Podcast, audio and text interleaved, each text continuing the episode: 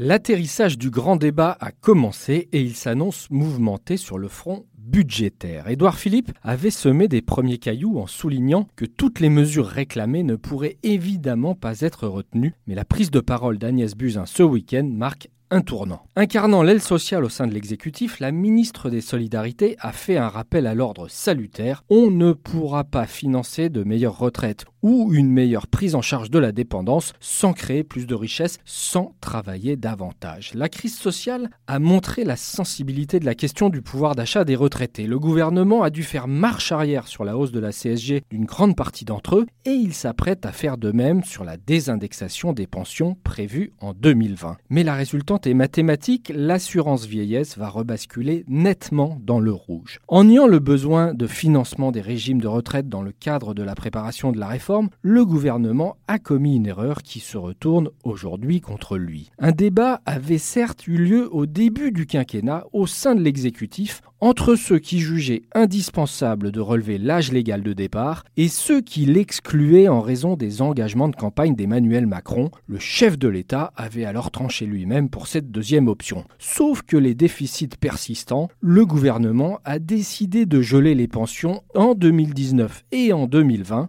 avec les conséquences que l'on sait. La CFDT demande aujourd'hui à l'exécutif de réaffirmer que la durée d'activité ne sera pas une des variables de la réforme à venir. Elle a tort car les données financières ont changé. La France consacre déjà 14% de son PIB aux retraites, deux points de plus que les pays comparables. Il n'y a dès lors pas d'autre issue que de retarder d'une manière ou d'une autre l'âge de départ. Retrouvez tous les podcasts des échos sur votre application de podcast préférée ou sur leséchos.fr.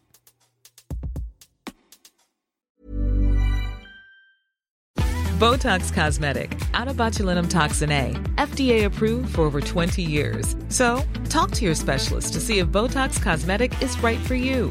For full prescribing information, including boxed warning, visit BotoxCosmetic.com or call 877-351-0300. Remember to ask for Botox Cosmetic by name.